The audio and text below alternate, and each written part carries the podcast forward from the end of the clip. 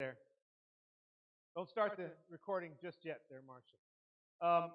John chapter 5, you know what, we are at the point now as Jesus has just performed some miracles. He healed a man who had been an invalid for 38 years, and he healed him, and then the Jewish leaders were not pleased with him because he was healing on the Sabbath. And come on another day to get yourself well, because you know Sunday or Saturdays aren't for that to these guys. They had missed the mark, and then Jesus is defending himself now, and he's in the midst of that defense. And 2 weeks ago, Kurt did an amazing job beginning that defense, and I'm going to finish that off here. And we're going to start in verse 30 of John chapter 5. And John writes, "By myself I can do nothing. I judge only as I hear, and my judgment is just, for I seek not to please myself, but him who sent me.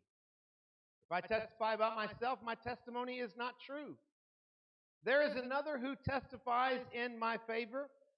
I know that his testimony about me is true. You have sent to John, and he has testified to the truth. Not that I accept human testimony, but I mention it, that you may be saved. John was a lamp that burned and gave light, and you chose for a time to enjoy his light. I have testimony weightier than that of John, for the works that the Father has given me to finish, the very works that I am doing, testify that the Father has sent me. And the Father who sent me has himself testified concerning me. You have never heard his voice, nor seen his form, nor does his word dwell in you, for you do not believe the one he sent. You study the scriptures diligently, because you think that in them you have eternal life. These are the very scriptures that testify about me. Yet you refuse to come to me to have life.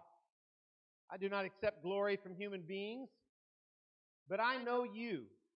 I know that you do not have the love of God in your heart. I have come in my Father's name, and you do not accept me. But if someone else comes in his own name, you will accept him.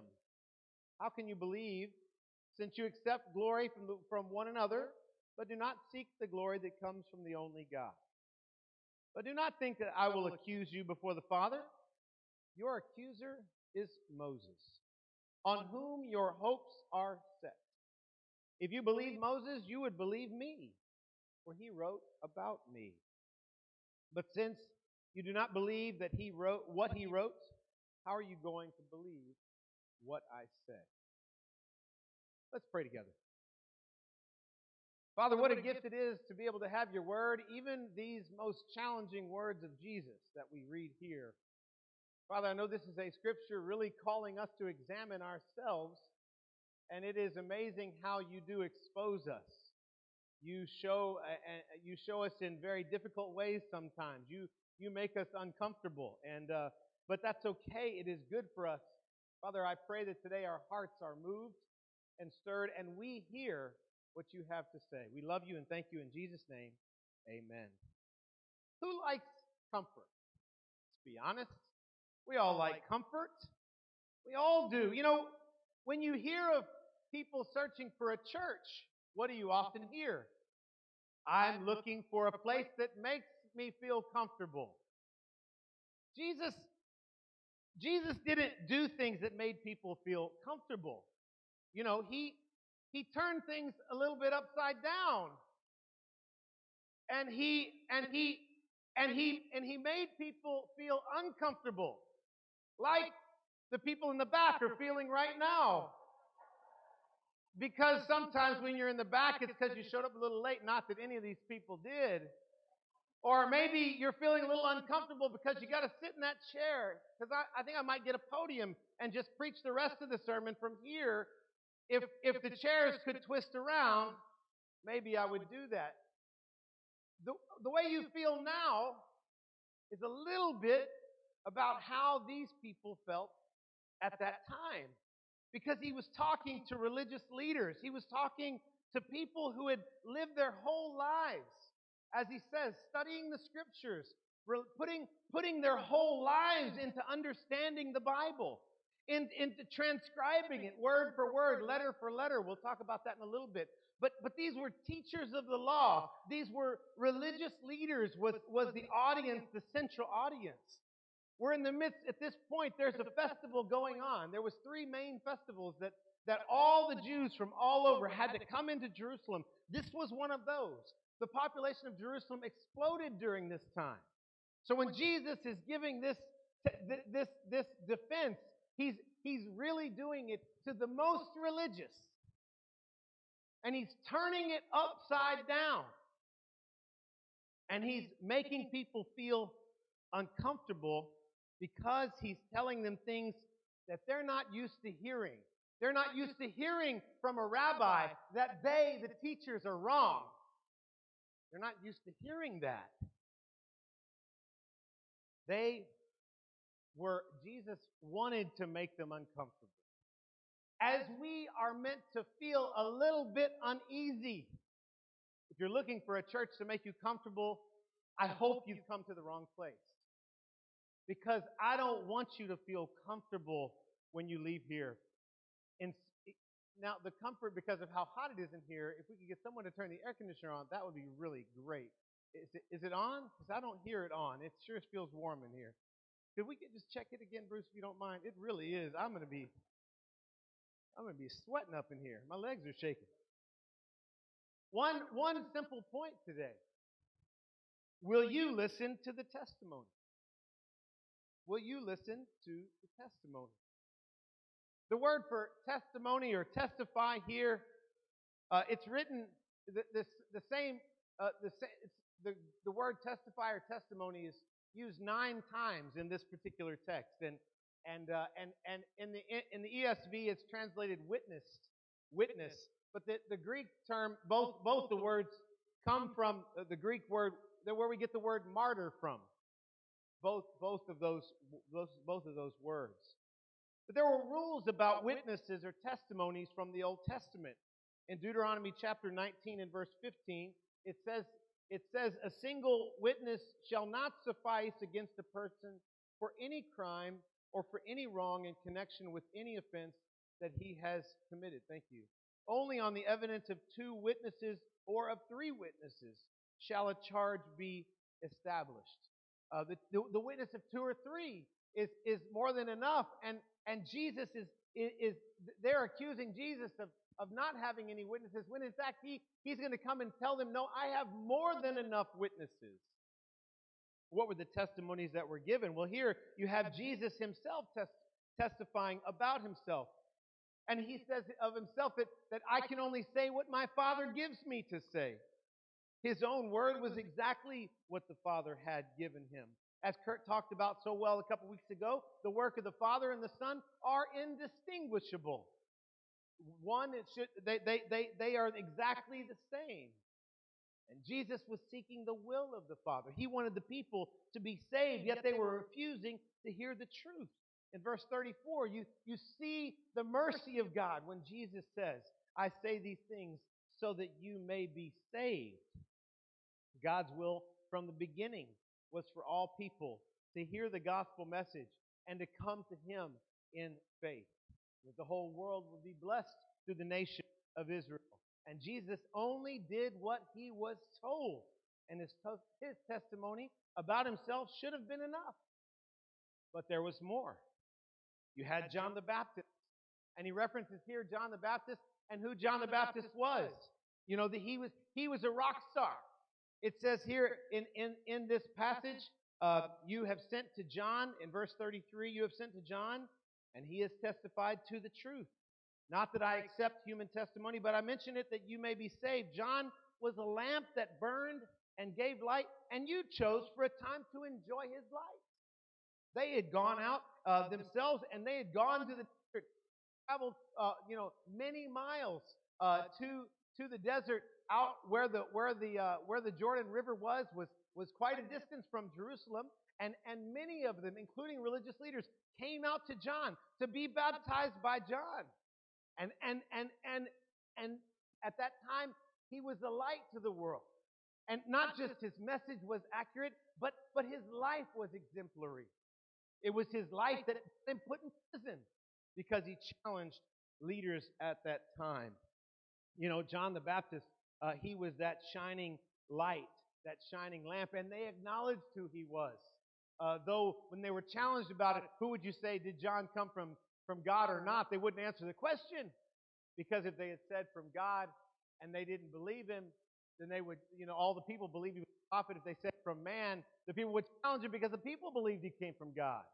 They believed John the Baptist was something special. And John was a testimony. And he himself would have been enough. But there's more. Jesus references God's word, God himself. He says in verse 36, for the works that the Father has given me to finish, the very works that I'm doing, testify that the Father has sent me. And the Father who sent me himself testified concerning me. You have neither seen his voice nor seen his form, nor does he dwell in you, for you do not believe the one sent. He's saying you haven't seen God, you haven't heard God, but God testifies. Now, how could he say that? It's because they had the Word of God. They had the Bible. And they put great value in the Bible. You know, that was another testimony they had missed. In verse 39 it says that you study the Scriptures diligently because you think that in them you have eternal life. Now, there's some debate about whether you might have a note in your Bible about it, where it's you study the Scriptures. It could either mean you study the Scriptures or go study the Scriptures. Both they're similar. Either way, it could mean both ideas. You do and you need to both. But the point being is they were very diligent about what they did with the Bible. When they transcribed the Bible, in the Hebrew Bible, each letter, each word, they had numerical values. And when they transcribed it, they actually, to this day, still transcribe scrolls by hand, letter for letter. And actually, the way the rule was is that they could not write a letter until they looked at the original to that letter, then they could transcribe one letter at a time, meticulously. Now, that's of great benefit to you and I, because that means we can trust the accuracy of what we have in the Scriptures. For them, they missed the point. They were so meticulous about studying the Scriptures, so meticulous about how they copied word, letter for letter, word for word, that they missed the point of it. They missed the heart of God through it. We had a chance to go to the Isle of Wight. The Isle of Wight is a small island on the southern tip of England. While we were over there, we were celebrating an anniversary, and we got an Airbnb at this little apartment that was in this beautiful little inlet, and it was on. There was a cliff, and there was water. The ocean was beating on this, and the ocean was, probably 50 or 100 feet away, and there was a sliding glass door, and we would sit at the inside, and just it was beautiful. The hills and the waves and the sea spray was so much it would come and spray on the window. But you know what I never even stood out to me is what that window looked like. Who made that window? I didn't walk in the place and say, wow, this is an amazing window. I can't wait to sit by this window and admire this window. Who notices the window? The window is only there so we can see what's outside. It serves a great purpose, but that gives you an idea. You know, if the Word of God is the window which shows us the way to God Himself, and these people had missed it. They had become so meticulous about every letter and every word and obedience to that and then some and the hedge around the law that they had missed the best testimony they could have in the Word of God. They had the witness of their own leader, Moses. They had proclaimed him themselves in John chapter 9, in verse 28. He says, you are his disciple, but we are disciples of Moses. We know that God has spoken to Moses, but as for this man, we do not know where he comes from. They claimed Moses was their teacher. In Luke 24, that we looked at last week, whenever they were on the road to Emmaus, Jesus used Moses and the prophets to prove what was said. You know what's crazy is this is early first century. There had been hundreds of years, 400 or so years of silence between Malachi and the Gospels as we know them today. And at the very end of Malachi, the warning that was given, go and look over there in Malachi at the very end of the Old Testament.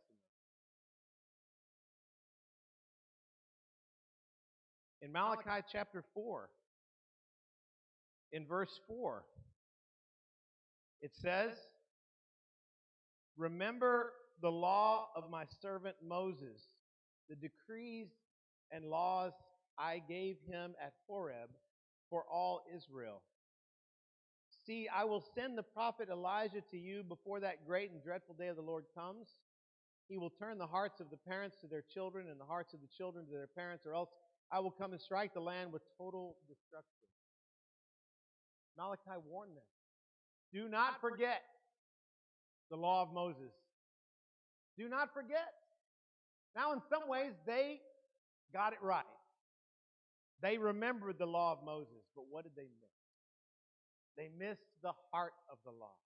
They missed the purpose of the law, to bring life. They missed what God intended. The words of Moses, it all points to Jesus. It all points to the Son of God. And then you have the works of Jesus, witnessing to who Jesus is. Earlier he had turned water into wine at the wedding at Cana. Just prior to this, he had healed the man who had been disabled for 38 years. Just prior to that, he had healed the official's son who wasn't even present with him. He just said the words, and the man's son was healed. The next thing he's going to do is he's going to walk on water. And then he's going to raise Lazarus from the dead. And he's going to heal a woman who's been bleeding for 12 years. And he's going to cleanse lepers. And he's going to cast out evil spirits. And eventually he's going to do the greatest miracle of all by rising from the dead after he dies a brutal death on the cross. How many works does one need to believe?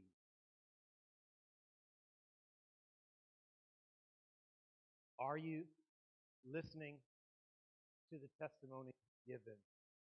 Any of these witnesses of Jesus should have been enough to turn these lives upside down. God's desire was for them to be saved, but they refused to hear the truth. Instead, they sought glory and honor from men rather than from God himself. If a person walked into the town and said something good about them, they would not have doubted him at all. But whenever he comes and says something challenging, they want to kill him. They sought comfort and religious box checking rather than actually being changed by God's word. They were spiritually blind. When someone who's been sick for 38 years is healed, and is all they can focus on is the fact that he's carrying a mat, I think they are blind. That's the problem. They were unable to see. Ultimately, Jesus tells them, "You do not have his word abiding in you, for you do not believe the one whom he has sent." Their lives showed clearly that they didn't believe. Their religious pride kept them from hearing the truth about Jesus, and their desire for position. They wanted more. In Matthew chapter 27 and verse 15, Matthew writes that it was out of envy that Jesus went to the cross, because they didn't like that his position was higher than theirs. And yet God, in his incredible grace, presented testimony after testimony, and yet they missed it. They refused to believe the truth that was presented to them. I believe that we can be in danger of this same thing as followers of Jesus today. Those seeking something more in their lives are in danger of missing the truth about Jesus if you just want to add it to another piece of your life. If you just want another little slice and let that be Jesus, it doesn't work that way. God doesn't work that way. God's word doesn't work that way. Jesus can't just fit. He wants to come in and change it forever. He wants to turn it upside down. And he does that through his word. The witnesses that were sent to the people during Jesus' time, sent for us here to hear it as well. You know, the witness of the word is one of the most readily available to show it all to us. I know for myself, early on, before I became a disciple, a follower of Jesus, I had a Bible that my mother gave me the day I left for boot camp on April 15th, 1991. I left for boot camp to go into the Navy. And I took a Bible with me. And I believe that Bible's still laying around somewhere. And I remember in the Navy, when I was in A school, I had a rack, a bed that had a little headboard. And that Bible sat on that headboard. And I would now and again, I would pull it out and I would read it. I can't tell you what I read. Why did I read it? I read it because it made me feel good. My mama gave me this Bible, you know. I'm reading Mama's Bible. You know, I have a but we can read these things to make us feel good about ourselves. Or maybe you read your Bible so that whenever Joe or Jane comes and says, "Hey, how's your quiet time going?" you can say, "Well, I've been reading my Bible." So you're doing it for someone else. Or you're reading it to, let me find something to encourage my soul, which we need to do. We should be able to get that. But the Bible's meant to convict our heart, to inspire us, to call us higher. Useful for teaching, rebuking, correcting, and training in righteousness. So the man or woman of God may be thoroughly equipped for every good work. The Bible having that effect on you today?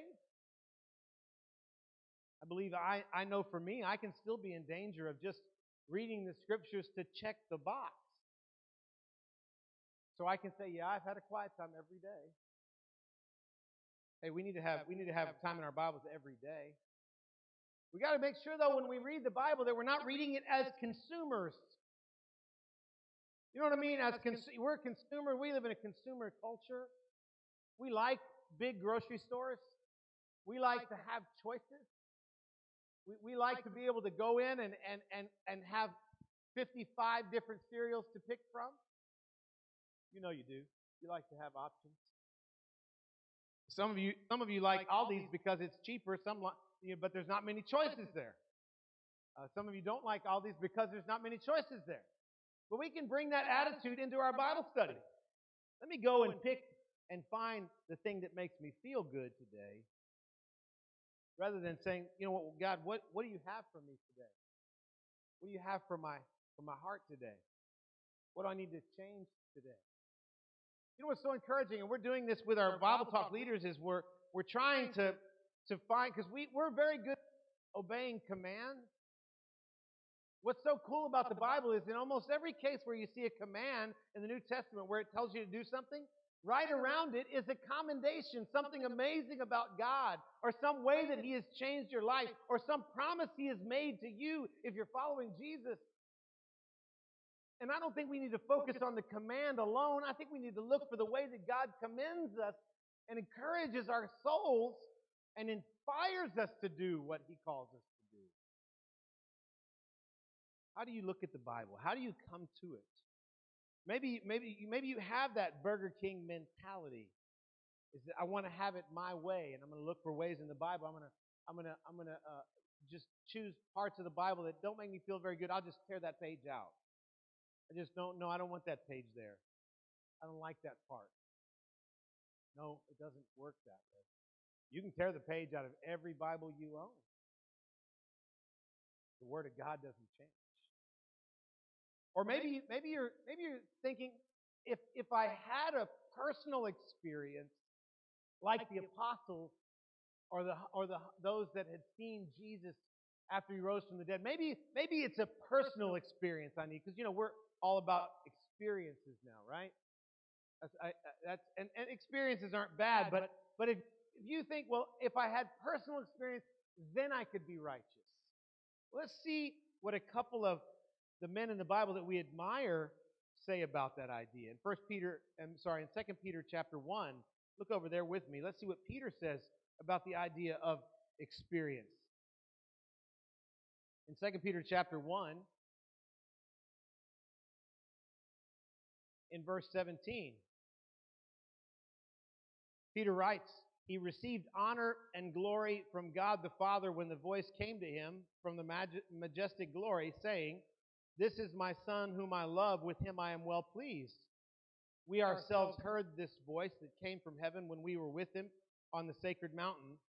We also have the prophetic message as something completely reliable, and you will do well to pay attention to it as to a light shining in a dark place until the day dawns and the morning star rises in your hearts. Above all, you must understand that no prophecy of Scripture came about by the prophet's own interpretation of things." What is Peter saying here? He's referencing this incredible experience they had at the Mount of Transfiguration when they heard God speak and Jesus was white as snow and all of that. But he says, prophecy of Scripture, the Scriptures are what is reliable. You don't need a personal experience in order to be changed by the Word of God. You just need the Word of God. You need to be moved by it. Look over in Galatians chapter 1. Let's see what Paul says. Paul, who had his own experience on the road to Damascus, who Jesus himself spoke to him, and all of those things. But look at what Paul writes in Galatians chapter 1 and verse 6. "I am astonished that you are so quickly deserting the one who called you to live in the grace of Christ and are turning to a different gospel, which is really no gospel at all. Evidently, some people are throwing you into confusion and are trying to pervert the gospel of Christ. But even if we or an angel from heaven should preach a gospel other than the one we preach to you, let them be under God's curse. As we've already said, so now I say it again, if anyone is preaching to you a gospel other than what you accepted, let them be under God's curse. If an angel came down today and began to say something, he would not be the judge of the Scriptures. The Scriptures would be the judgment of the angel. The Scriptures are the judgment of whether what I'm saying is true or not. And the way you are living is true or not. It's the Scriptures that are the standard."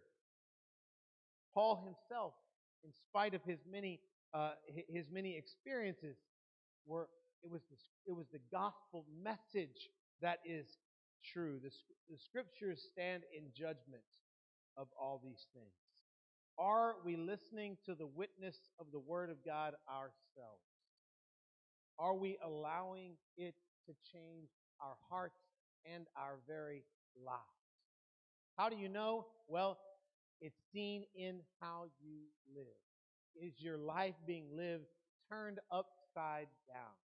I want to show you a video of a brother in Tucson, Arizona.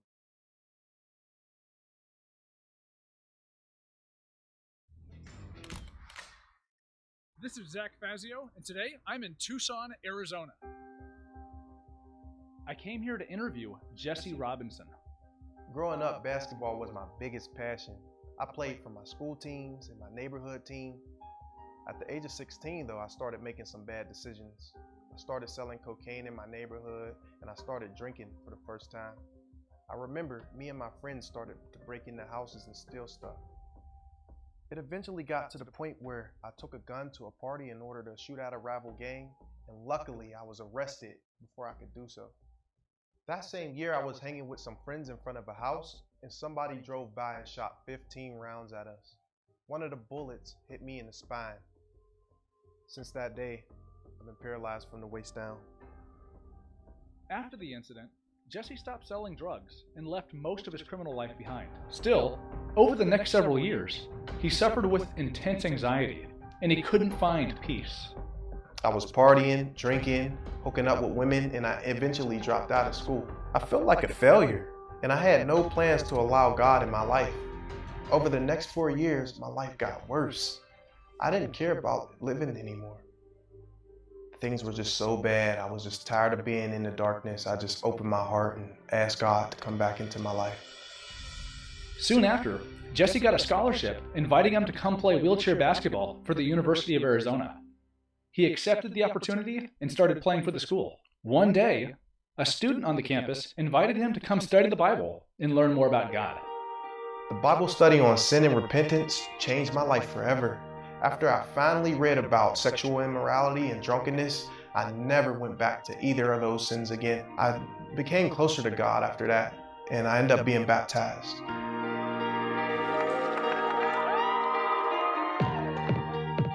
He blessed me with peace, and I didn't deserve one single bit of it.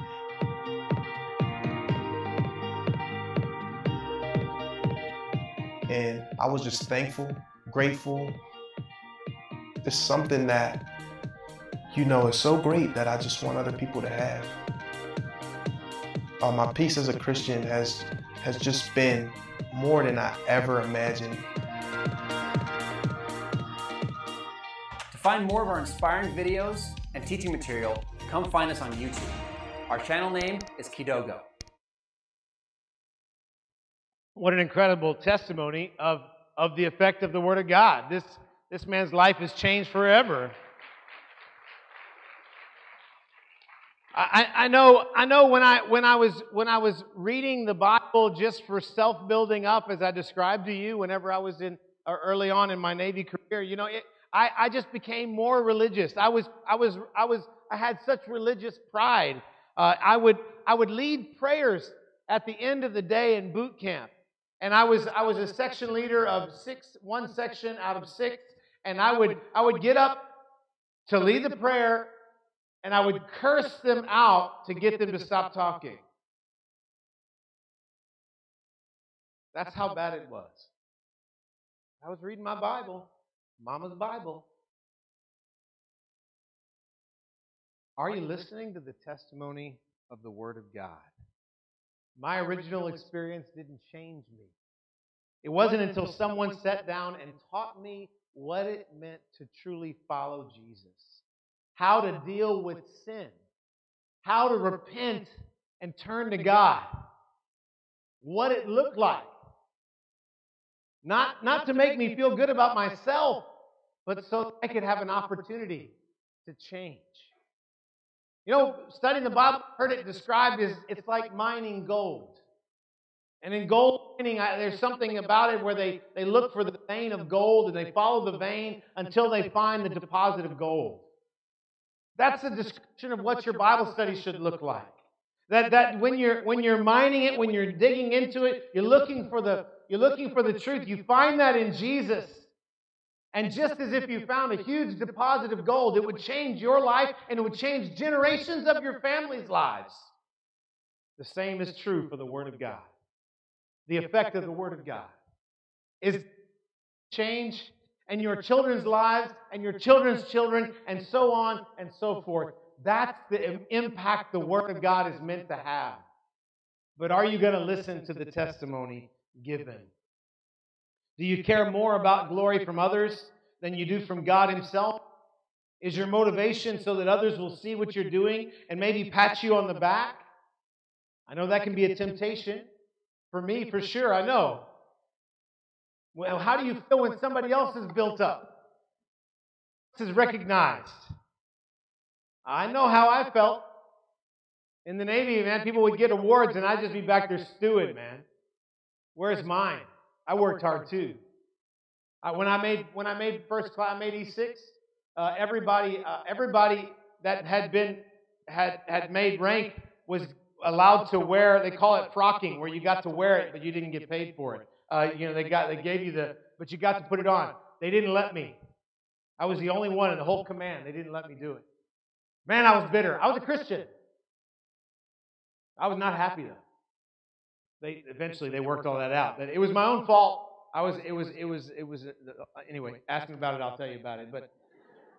But maybe your motivation is just, I just want to stay on everybody's good side. I don't want anybody to say anything bad about me. I don't want to rock any boats. Really? That's not what Jesus did.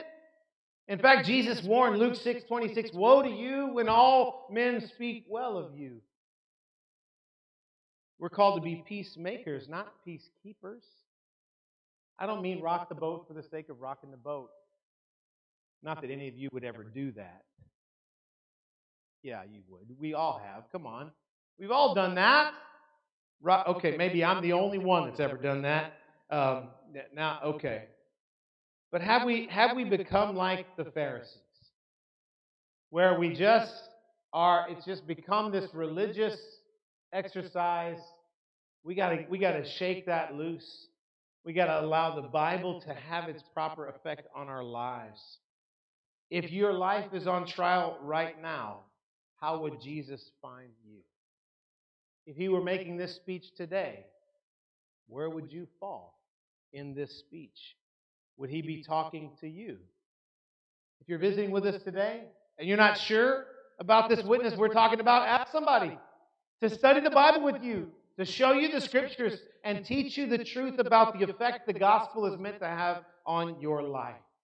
It's not here to make you feel comfortable. It's here to turn your life upside down.